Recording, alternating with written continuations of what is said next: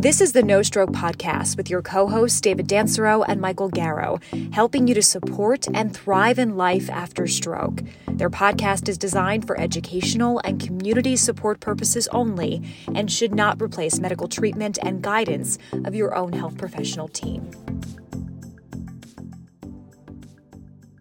Welcome to episode 31 of the No Stroke Podcast. My name's Dave Dancero. I'm here with my co host, Michael Garrow. Hi, Mike. Nice to be back, David. How are you on this fine Friday? Nice little summer afternoon here. It is. We're getting winding yep. down the summer, though. I know al- already. Already. I know. And I, I know. and I sent you. You know, I sent you uh, a, a, little post from the beach last night. So in in in kind of answering your question about how I am, there's nothing like just kind of getting your feet in the sand. But that shows me that we're getting close to the end of the summer when I try to myself and my wife try to make these urgent visits to the beach. I, am an evening beach person. I'm not a, you know, I can look at me here and see I'm not a, I'm not a sun goer. So, um, and, but uh, got some time to kind of sit back and relax and reflect. And, and of course, uh, you know, I took it as a sign when I sent you that photo of the seagull that sat down next to us, looked just like Wilson. Um, you have to go back to the beginnings to know what we're talking about there. But, uh, uh and also, you know what, Mike, um, my wife surprised me with a brand new pair of running sneakers.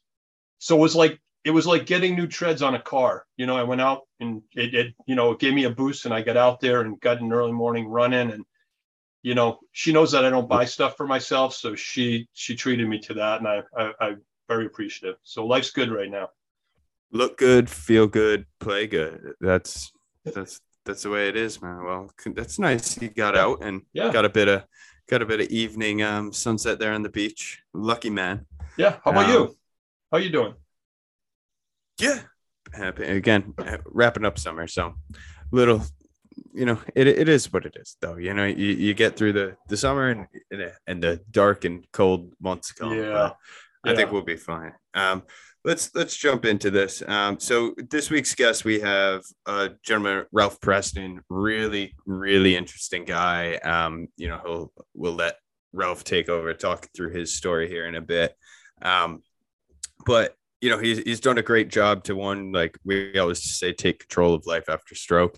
Um, and he's a guy that that 100% did that, you know, as a, as a stroke survivor and really building this community uh, around him and some of his advocacy. So yeah, thr- thrilled to be able to have Ralph on and hopefully being able to you know continue and do some more more work you know with both of our communities in the in the coming months. Uh, but let's go to it. I know you have a couple things for in the news. I have one bit that kind of yep. highlights some of the work uh, that I talked about with Hyperfine and uh, Viz AI last week, but I'll let you kick it off. Yeah, thanks, Mike. Um, and agree, the guest coming up is fantastic, and we'll dive into that very soon.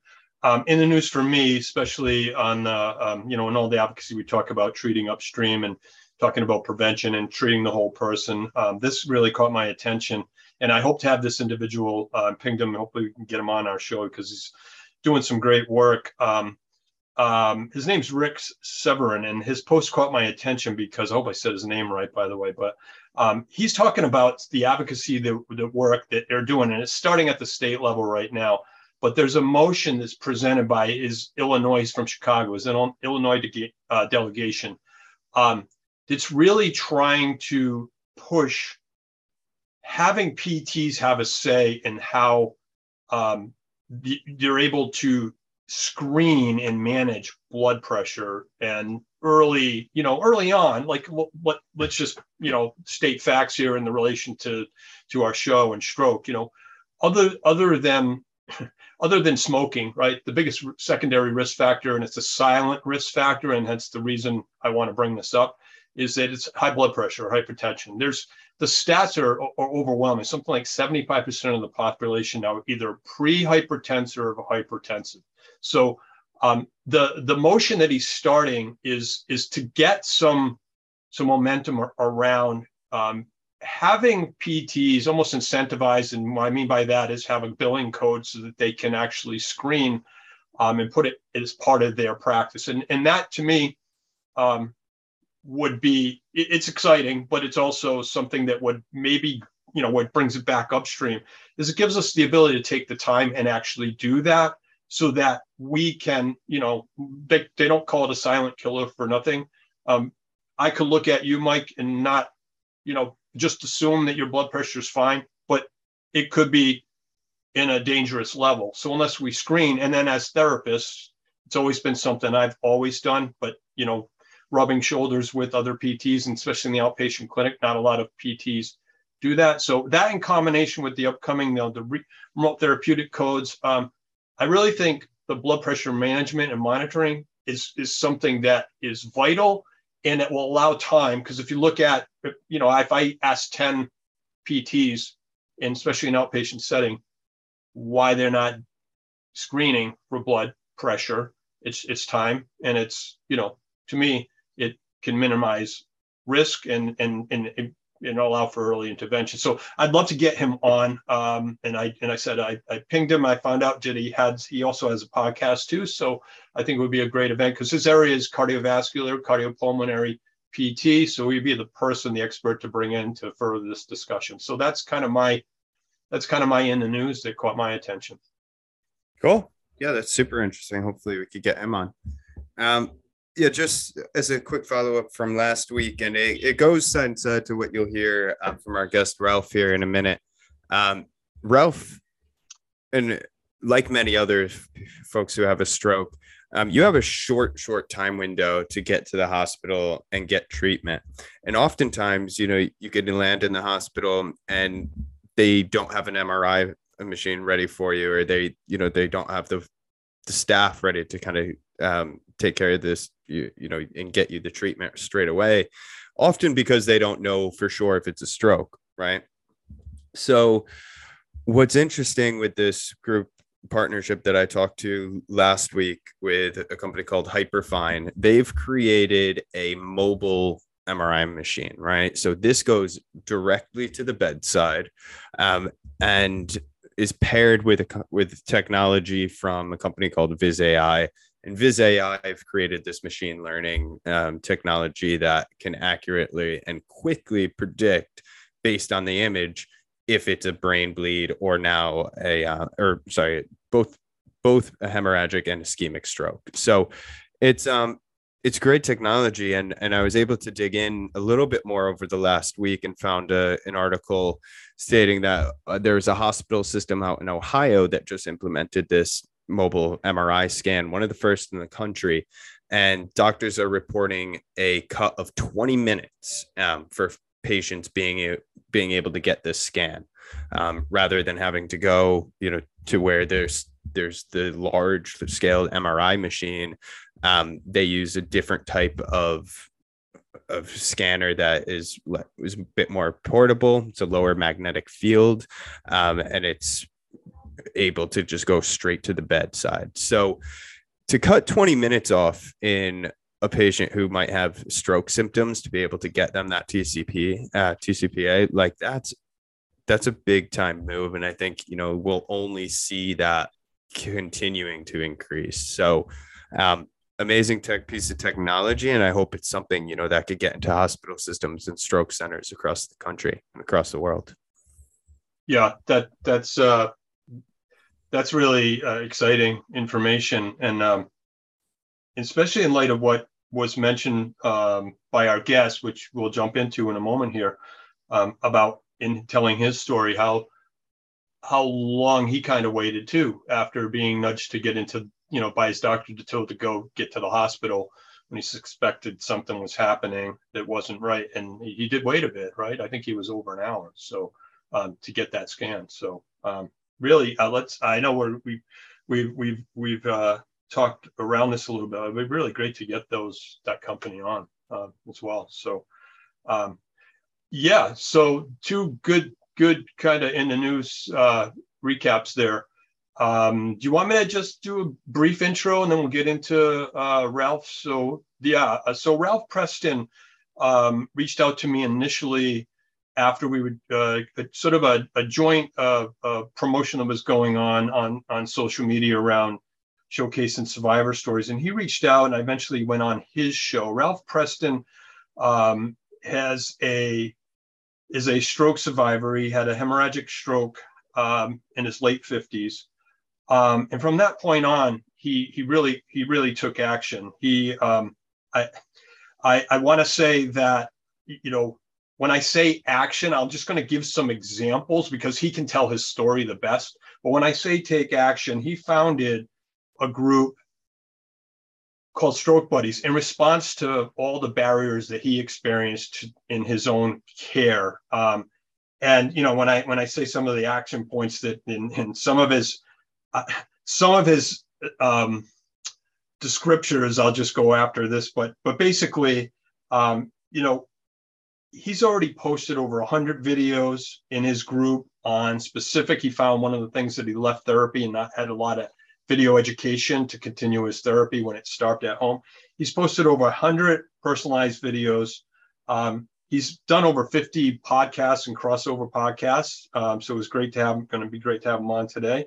Um, and he puts up um, over two and a half hours of content on Zoom and his multiple survivor and support groups that he does. And he has breakout groups that I learned from being a guest on mindfulness, nutrition, some of those unmet needs. Um, but I just I love his story. Um, when when I originally um, heard him speak, and you know he talks about being frank, like jump on it, like get on your recovery. And he happened to have an exercise background, and we had some great dialogue about you know the the athlete's mindset. Um, and and he went to the areas that really um, that we've talked about too. There's going to be bad days with stroke, you know, and kind of not not not get over it, but um, you have to set goals, and not every day is going to be a good one. But um, and pay attention to to how much time initially he put into his own recovery and getting on it. So um, I, I, could go on and on, but I think it's best to. Uh, do you have anything you want to share there before we jump in? No, I think you said it well. You know, he is a guy like I, I said earlier, and you you just reiterated. You know, took took action after stroke, took control of his own journey. Um, you know, and it's something that a guy like him, he needs to be able to kind of have that voice, and he, he's done a great job to take a leadership role, and and it, it's helping his recovery, but really helping others. So yeah, let's let's jump into this one. Um, you know, it's an exciting one, and anyone who's interested in joining the Facebook group for for Ralph is if you could just search for Stroke Buddies on if you ha- if you have Facebook, um, and you could also go to the show notes here at the wherever you're finding this podcast. We'll put a link to it. All right. Perfect. Let's uh, wel- welcome Ralph into our show. Welcome, Ralph, to the No Stroke podcast. Uh, we set the stage um, in our intro um, talking about all the great work you're doing. And I was on your show, Stroke Buddies, a few weeks ago um, with your community. And I thought, great t- opportunity to bring you on. Um, and you you've met Michael earlier, and I wanted to um, welcome you to the show and and please tell us a little bit more about your background, what you do professionally, and you know perhaps a little bit more about your stroke and your survivor experience. Okay, well, I've been a um, videographer, primarily a videographer, but I'm also a still photographer. Um, but I did most mostly video work. Um, and I was also a video technical director at live shows after I sold my company, uh, my video company. Um, as far as what changed in my life, um, I took a, like about a one year kind of hiatus. I did accept a few jobs during my recovery. Um, but I mostly focused on my recovery and then I pretty much went back into what I was doing, being a producer, shooter, editor, and also doing the live events. Um, and so, but in terms of, uh, I, I, started doing stuff personally. Uh, uh for a long time, you know, I'm a contractor, if you will. I never did video much unless somebody paid me to do it. And I started doing, uh, I realized that I want to do good with my video camera in terms of the stroke world. I've been doing nonprofit videos for uh, 35 years, and I've always given back. And and uh, so I pointed the camera at myself and started generating uh, stroke content. Um, but I'm still a storyteller, and you know, so in a lot of ways, I'm using the, my skills and storytelling ability to uh, just change subject matter. Um, now, you know, dealing with um, uh, trying to provide uh, good stroke information rather than promoting a product or making a benefits tape or whatever, all the things that I used to do. So let's see about my stroke. I uh, had a uh, hemorrhagic stroke on the right side, right about there. Left side affected. I was on my, uh, I had, uh, you might appreciate this, David. I was on my uh, exercise, my bike, well, regular bike on a trainer, a carbon fiber bike on a trainer. Had 15 seconds left to go, 44, 45 into a 45 minute uh, ride, and all of a sudden my legs didn't want my legs didn't want to go around right anymore. I said, This is weird. Um, but I only have 15 seconds left, so I'll just get off. So I got off and I uh, did some of the goofiest walking of my entire life. The first few steps, I dragged a foot and I said, Whoa, that's no good. And I went to lift it up. I think I lifted about a foot off the ground and I dragged it again. I, and after about three of those, I knew what happened.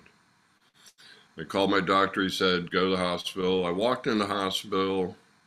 I sat there for about an hour and a half till the CAT scan. And they said, well, okay, time for the CAT scan. I went to jump up and no dice, couldn't move.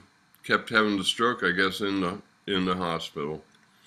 So, um, one of the things you asked was about um, what were the biggest barriers that that I had. I actually got asked this question recently, and I wrote them down uh, and then I did a poll in a couple of uh, stroke groups. to share that with you if, if you'd like.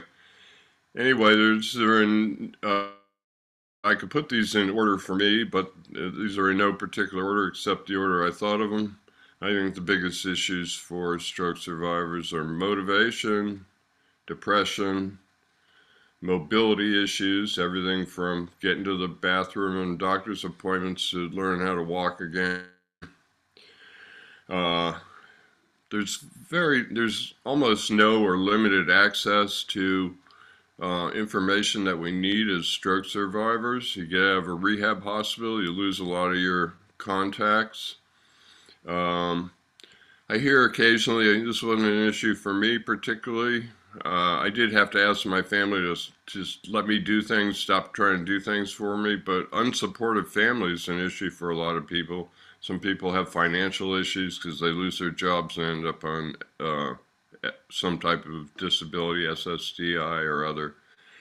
Then the other ones are pain, chronic nerve pain, fatigue, brain fog, whatever you want to call it, neurofatigue. A lot of people deal with spasticity and also with insomnia. I didn't have a problem with insomnia, but it's a problem for a lot of folks. Yeah, and that that list is long um, as as as we as we know, and we've we've kind of we've touched on a lot of those subjects in in a in a in a vacuum. But um, I know, Mike, I know you looked like you wanted to ask a question there. I, I have one, but I'll I'll let you jump in here because uh, this is really fascinating. Yeah, Ralph. Um, let's kind of go back to you know when when you were discharged and you were coming out of the hospital you know what what was it you know on that list what were some of those you know factors that you were having to deal with initially um well i mean you know they sent me home in a wheelchair and so you know mobility was a, a big issue for me because it was important for me to get out of it you know and in fact i said about four or five days in kept, every time i sat in a wheelchair i kept having this creepy feeling. Like the more you sit here, the more likely you are to end up sitting here. I didn't like it at all.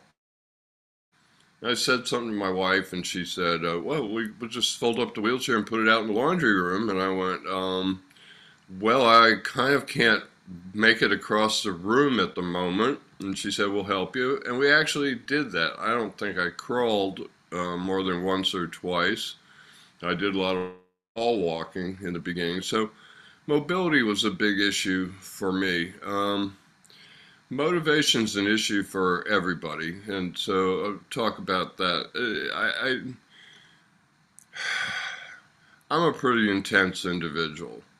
I had some trouble with depression and motivation, but it was spotty, thank God. You know, the one thing that's I had bad days, and um, I'm glad I didn't string together a bunch of bad days. I typically, you know, have a bad day, the next day it'd be okay. So I came up with this concept when I was having a bad day of, uh, you know, dive to tomorrow, fake it till you can make it, whatever you want to call it. Um, but, uh, you know, I, um, it was an issue because I had to tell myself, look, if you want to get out of this wheelchair, this is what you have to do, and you have to stick to it. I'm an athlete. I believe that people that have trained for um, as an athlete do better in stroke recovery because they understand uh, setting the goal way out there. They understand that you don't uh, take a tenth of a second off of your whatever time, you know, the next day, the day after you set a goal. You know, if you're trying to take a, a minute off of your 5K time, that could take you a year. So they understand setting long-term goals, and I and I did that, and uh, I actually, you know, believe this or not, it's the truth. I worked uh, 10, sometimes 12 hours a day, 7 in the morning till 7 at night. Every hour on the hour, I did something. Every, every other hour, it had to do with walking or leg exercises. And the other hours, I split between my shoulder, yep, that's my affected shoulder, and my hands, yeah, that's my affected hand. Yeah, um, that that's so important, Ralph. That was one of the questions. I'm glad you touched on that because I, I wanted to ask how important exercise was or your previous background in your recovery. And you really I, I loved when in our previous conversation now you said, you know, I just got at it. I got at it and in the time and the volume that you dedicated, the foundation you had as, as exercise you mentioned in, in, in recounting your stroke that you were actually on a bike when it happened. Um, was that would you know how how frequently were you exercising, you know, prior to your stroke? Because that happened in 2018. So it's 2008, know, unfortunately. Okay. Okay. No, so um, you're oh, um, okay. Um, well, I wrote 2018. Uh, uh, I, I made a typo. I'm sorry. Well, that that uh, um that go ahead because I that that makes me so go ahead on that answer on that. Sorry, I didn't mean to do that. No, that's the fine. Answer is, the the um, answer is the same. I was actually um, training for the senior games. I decided I lived in a small town. I, I, I like to exercise. I was uh, doing some jogging along the Greenway, and I just decided – hey, I'll do a few running events and a few biking events. So that's why I was uh, on my exercise bike. Um, or, uh, and, um, well, I was a maniac in my recovery. I'm not that, well, I was when I trained for and did some uh, sprint man triathlons, but I wasn't being that much of a maniac about it at 58 years old. I was probably working out uh, three, uh, three to four days a week, every other day um, riding my bike, taking a jog or two. Uh, so you know, regularly. Yeah, regularly. Yeah, so but, so definitely goal oriented. You had a goal that you were going for at the time, so that kind of maybe helped translate into setting new goals after stroke. Um, the question when I asked the difference between the 2008 and the 18, when you told, when you described how you turned the camera on yourself, um, talk a little bit more why that was in your discharge, because I found that very interesting that you felt there was perhaps not the best resources coming from the rehab side therapists, whether it be OTs or PTs, in terms of providing educational content for you to continue to learn once you went home. Yeah, I, um, I, I've, I have a meme uh, that I made up in 2009, a year after my stroke. It says something like "Stroke survivors, stroke survivors, we need better access to information and, and resources." So, I mean, it hasn't changed. I posted that meme. Uh, I posted a couple months ago in my group. It says 2009 on it. Um, so it's, um, you know, things haven't uh, uh, changed all, all, all, that much. Um, you know, in terms of resources. Why did I point the camera at myself? Well, okay, I'll make this as brief as I can. When I got out of the hospital, um, when I was in the rehab hospital, two of my friends say that I told them I, I was before I left was discharged, I was already talking about um, helping other stroke survivors. I have zero recollection of that, but when they both told me, I said, kind of sounds like me, doesn't it? And so, you know, I got to believe it's true. And I did spend about 15 months being a maniac, um, doing that 10, 12 hour a day stuff, and I got completely turned off to the whole thing. I just one day I just said I am tired of pulling on rubber bands, and I and I moved into a more of a maintenance mode and more of a what you would call functional therapy mode. I tried to use I call it the left hand Olympics. I tried to do everything I possibly could with my affected hand, and I didn't shy away from walking or doing anything. And um, so, but to get back to um, why I turned the camera myself, so almost immediately I had this idea that I should produce a, the definitive set of DVDs on uh, stroke recovery, which I knew very little bit about. But I've also been hired many times to make um, videos on new products I had to learn about. So I just figured I'd learn and make this definitive DVD, and we should hand one to all 800,000 people as they left the rehab hospital. Well, you know, I put together a, a proposal and it was re- really well received at a number of hospitals. But in order to talk to half a dozen neurologists, go into physical therapy clinics and everything, it ended up many hundreds of thousands of dollars, and nobody was really willing to sponsor it. I every hospital would say, well, we got $30,000, you can use our doctors, you can shoot here. They all said, you've identified a gap that we're aware of. And, um, but I couldn't put together a consortium. I got really close with the Medical University of South Carolina. They, one de- department had half and the other department decided they didn't want to put up the other half. And I got with Tri-State Stroke Network, which was funded by the CDC they love my idea. We are working towards financing it and starting it when the CDC, in their infinite wisdom, that's sarcasm, uh, pulled the plug on all five regional stroke centers. Yes, they did. Thank you very much, CDC.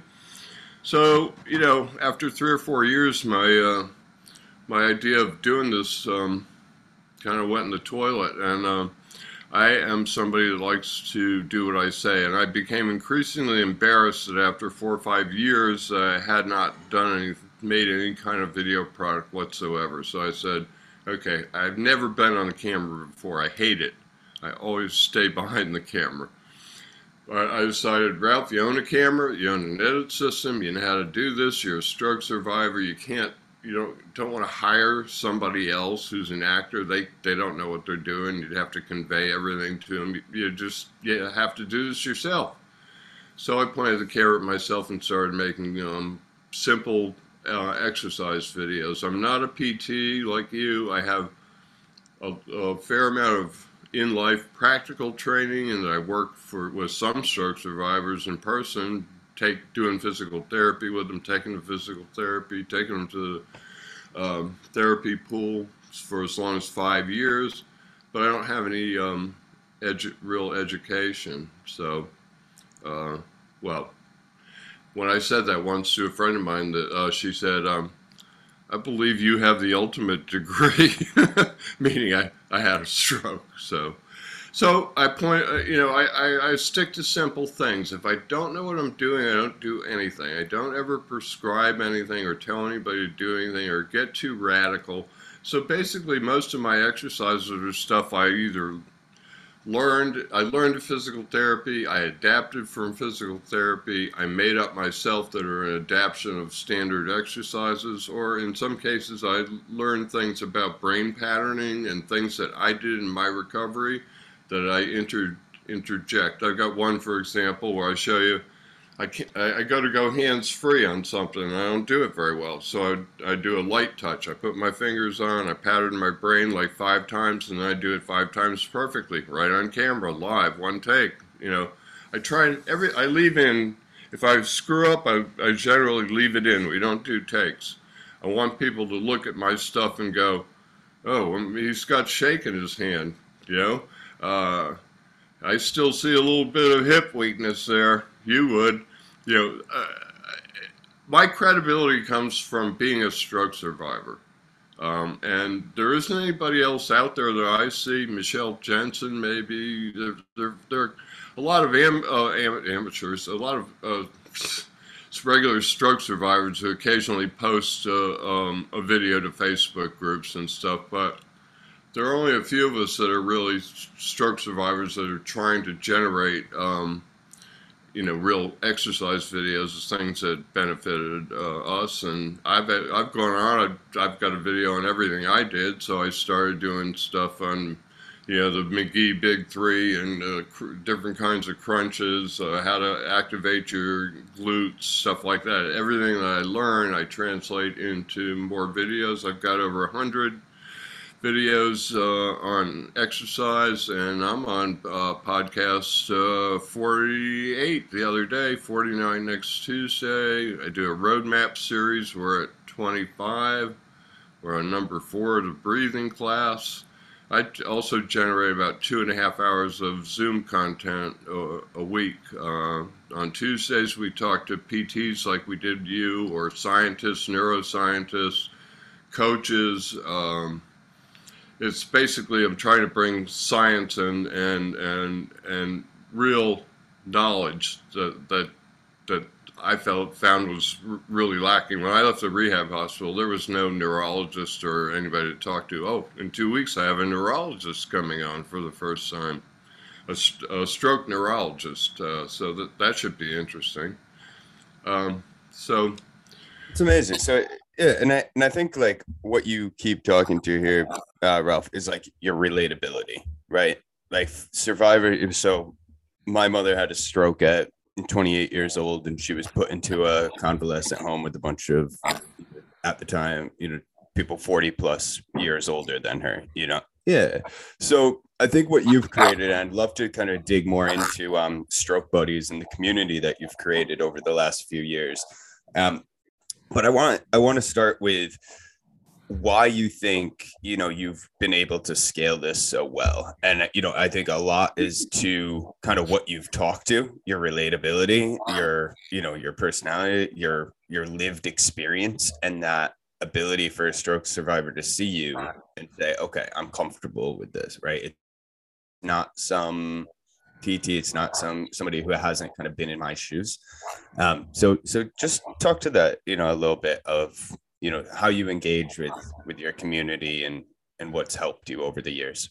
Okay well i mean you know i kind of applied i'm i'm a really intense individual. I mean i was like off the friggin charts before um, my stroke and this is the calm down version of me. I mean yeah just i'm looking at you and i'm talking i'm going i've been talking for like six minutes i can need to give this guy a you know uh, uh, an intro point here into this conversation anyway um I kind of brought my same intensity to the whole thing. I've been doing it about six years. Uh, the group stuff, I've built up a group to uh, 8,000 people. Um, you know, it's back to the how do you move the stroke elephant thing. You just keep pushing. I used to say until I had an interview with Brian Harris and I interviewed each other, and he used push the elephant. I used to say push the rock uphill. I get up every morning and push the rock uphill. So that's how I did it.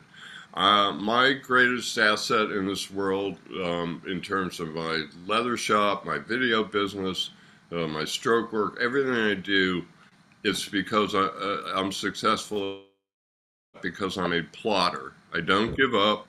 I don't worry about what I get done during that day. I just work it all day. And all of these things I didn't get done today, they'll be there tomorrow. Obviously, I have deadlines on some of the shows and things that I have to uh, uh, so that's how I was successful. The other thing is, um, especially in the beginning, I answered, oh, probably 100, 200 questions a day in about 10, 12 stroke groups. Now I'm a member of 20. I don't do that so much, but I also provided real world answers to um, everybody. And I kind of became known for um, giving out, you know, reasonable, decent. I hesitate to use the word good on my own advice, but you know, decent advice. And uh, So, and I drag people over into my group, Stroke Buddies. Anytime I saw anybody posting a video, being a video producer, and I producer, I think the most powerful thing you can show another stroke survivor is somebody at home, at home in the at-home setting, because I believe we mostly get better at home. Somebody get uh, shooting a video of themselves uh, trying some new exercise or having some success or just trying to walk um, because it gives other people hope. It's back to me again. They see themselves in that person. I think that a lot of people can they they know I'm not um, BSing them in, in any way. I you know I walked a walk. I you know they just, I can send you the pictures. They sent me home in a wheelchair. it was no fun. Um, uh, I think also that my success. People want hope even people that know way down deep in the deepest part of their being that they may not get out of that wheelchair, they see somebody else and it gives them hope. And that's really important because there is always hope for the future. And without hope, you don't plan and dream. And if you don't mm-hmm. plan and dream, you're not back to your life. People always want to want to uh, go back to the day before their stroke. Um, I want to see people plan and dream again because that's the most important part of life. Before you stroke, you planned and dreamed. That's the thing that was robbed from you, really, if you think about it. Okay, I couldn't walk for very well uh, when I got sent home and everything. I had that some phys- you get some physical things robbed, and some people have terrible, terrible, terrible strokes. But the thing that's really robbed from you is your your hopes, your dreams, and your plans. And I think that it's really important for stroke survivors to somehow come to some level of acceptance about what's happened to them. You know, there's no mulligans in life. You can't pick up another golf ball and take a drop. I mean, it's just not the way life works. So you best get deal with it and get on with it. You know, earlier we were talking about my recovery. Well, and use the, my words, jump on it. Um, I really encourage people to jump on it. Yeah, neuroplasticity lasts a lifetime, but you have more of it right after your stroke. So when you're sitting around like, oh, I want to go back to the old me, um, I know I'm being snarky there, and I probably shouldn't. When you when you're you're burning neuroplasticity, I see people who say, "Oh, I finally got into PT. I have an appointment uh, uh, three weeks from Friday." I'd say that that's 24 days. What are you going to do in those 24 days? You're going to sit around on your butt and wait for PT? Then you're going to go in twice a week for an hour and think that's going to fix you? No, I, I preach. You got to become your own best patient advocate. You got to become your mm-hmm. own physical therapist and you better start a home program sooner rather than later because you are going to be released. It's not a matter of if your insurance runs out, it's a matter of when. So get yes. all the sheets and, and, and set up a home program and start moving that home program along with your physical therapist the entire time. I would suggest doing it on visit two. They do an evaluation on number one, so you'd be interrupting it. But on visit two, you should be talking to your PT about what your goals are, setting mutual goals. If your PT isn't talking goals to you, then you should be asking for another PT. Yeah, it's taking control of your rehab journey, right? And I think that's what you've done. And it and it's the same thing like you go back to that athlete mentality, you know, you're not going to be successful if you go into the start of the season without training for preseason, you know, doing some preseason right. workouts. And it's the same thing, you know, don't sit on your butt until you start, you know, going in. But I think what you've touched on here, and again, going back to your skill set that you bring in as a patient advocate for this community, um, you said one thing earlier, and I think it goes to your skills spe- specifically in videography, is the art of storytelling. Right.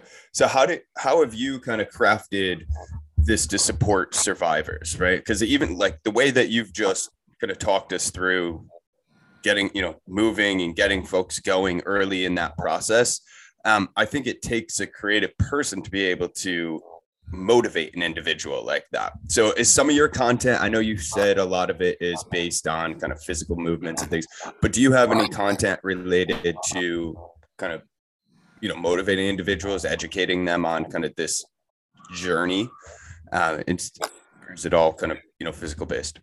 Well, well, I, you know, I have the science, I have the um, uh, in the meetings, and I have the um, exercise videos. I've also done some stuff with um, two of my friends, stroke survivor friends, um, uh, Marcus Rosenlinger and uh, Neil Isaac. Um, I basically talk about these things with them. In the case of Neil, I, I, I drove five hours to meet him and did interviews with him. And when I talked to him, he had the same um, philosophy as I did. So I asked him loaded questions that would make. I didn't put any words in his mouth. I just asked him very specific questions about, like, you know, when what was your aha moment about therapy and, and stuff like that. And he ended up like basically, I, I basically fe- feel like uh, I want to get more voices, and I used him uh, as another voice to basically say the same thing. Same with um, Bob Anderson and we did a program with Bob. Uh, he Bob jumped on it like I did, and uh, he he may have he may have beat me. He may have beat my record. He, I mean, he was doing stuff at four months that I didn't keep exact track. But anyhow, the point is, people who jump on it tend seem to get better a lot quicker. Um, so I don't know if that answered the the the question or not, but. Um, um, Mike, I apologize, and Ralph, I apologize. You probably saw me scrambling around. My my audio cut out about five minutes ago, so um, I want to make sure I didn't miss Mike. Uh, I'm going to let you, uh, in the interest of time here, I feel like we could keep going. I want to make sure um, we didn't miss any questions or any convey any information that Ralph wanted to get over. Did we? Are we up to the uh, the, yeah, the no, you didn't miss much, David. Um, yeah, I think you know it's we could kind of you know wrap up here with our magic wand question, um, and and David, I'll I'll let you kind of craft up the the question. Yeah, so so Ralph, uh, we usually at the end of our interview ask everyone our magic wand question. So here it is, and that's our low budget. Uh, we actually have a physical for our YouTubers, uh, a very uh, inexpensive magic wand. So um, how would the, you use this to change the stroke recovery pathway for survivors and caregivers? Okay, well, I didn't know you actually had a magic wand I could wave. Um, of course, you know, when I first when I read this question, I thought about it in terms of, um, uh, well, I thought about it in terms that, that there's several different um, appro- approaches or ways that you could look at it, and uh, uh, the first thing, if you actually had a magic wand, of course, what you would do would be you would wand away. You'd make everybody, all 8 million stroke survivors in the U.S., better immediately. And then you would wand again and you would eliminate anybody in the future ever having a stroke. But those are kind of conversation ending um, magic wand moves. So I. Uh, I came up with a couple of others. This is a question that I don't get asked much, so I, I did make some notes on it. Um, so, um, mentioned there's several tacks you could take. Um, uh, if I couldn't make everybody better, I'd at least like to make them um, understand that they're, you know, take ownership of your recovery. Uh, the words I use, you you used them a second ago. Um, uh, that you know the cavalry's not coming you got to take ownership and, and, and, get on it. Nobody's going to do it for you either. And the PT is a like a piano teacher. You have to practice or you don't get better. And they can't do it for you either. So it doesn't lie, you know, the answer is within ourselves. It doesn't lie in any other people, any other treatment, any devices, in my opinion. Devices are great, treatments are great, therapists are great. But it still comes down to you putting together a plan, you doing, putting in your time, and you doing the work. So, what other kinds of things? I'd love to see the survivor and therapy communities working together, regardless of uh, and within insurance limitations. Uh, if we're not, one of my things with stroke buddies is if they're not going to give us what we need, then we need to band together and, and give it to each other. And part of that, of course, if you're a logical person, the first thing you think is, well, why keep banding together? Why not go back to the source and fix the problem? So I would really like to eventually do things like do studies on spasticity.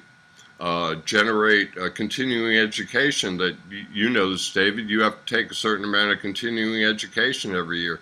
Some of it's boring. You got to get the points, though. What if you made things for therapists about maximizing neuroplasticity in your stroke patient population? They might think that's interesting. So we could educate uh, therapists as to our specific needs as neuro patients versus ortho patients. Uh, some of the mental stuff. Okay, I interviewed somebody recently and we were talking about the whole mental aspect, and he told me he's a physical therapist, Patrick Reese. He said, um, I introduced you to him. Uh, he said, I think a lot of my patients are putting on their game face because I don't hear about the, this. The biggest eye opener for me in being in the groups was all the mental issues that, that people are dealing with. So I'm not sure therapists are fully aware of what we go through. Uh, so that would be something. And as far as advances, I think the advances are going to come from uh, medicine. I don't really think that we're going to see any kind of magic bullet anytime soon. It's a condition, not a disease, so it's not curable. Um, brain cells die, so it's not reversible. So the best, to me, it seems like the best that's going to happen is we're going to get better and better crutches, if you will.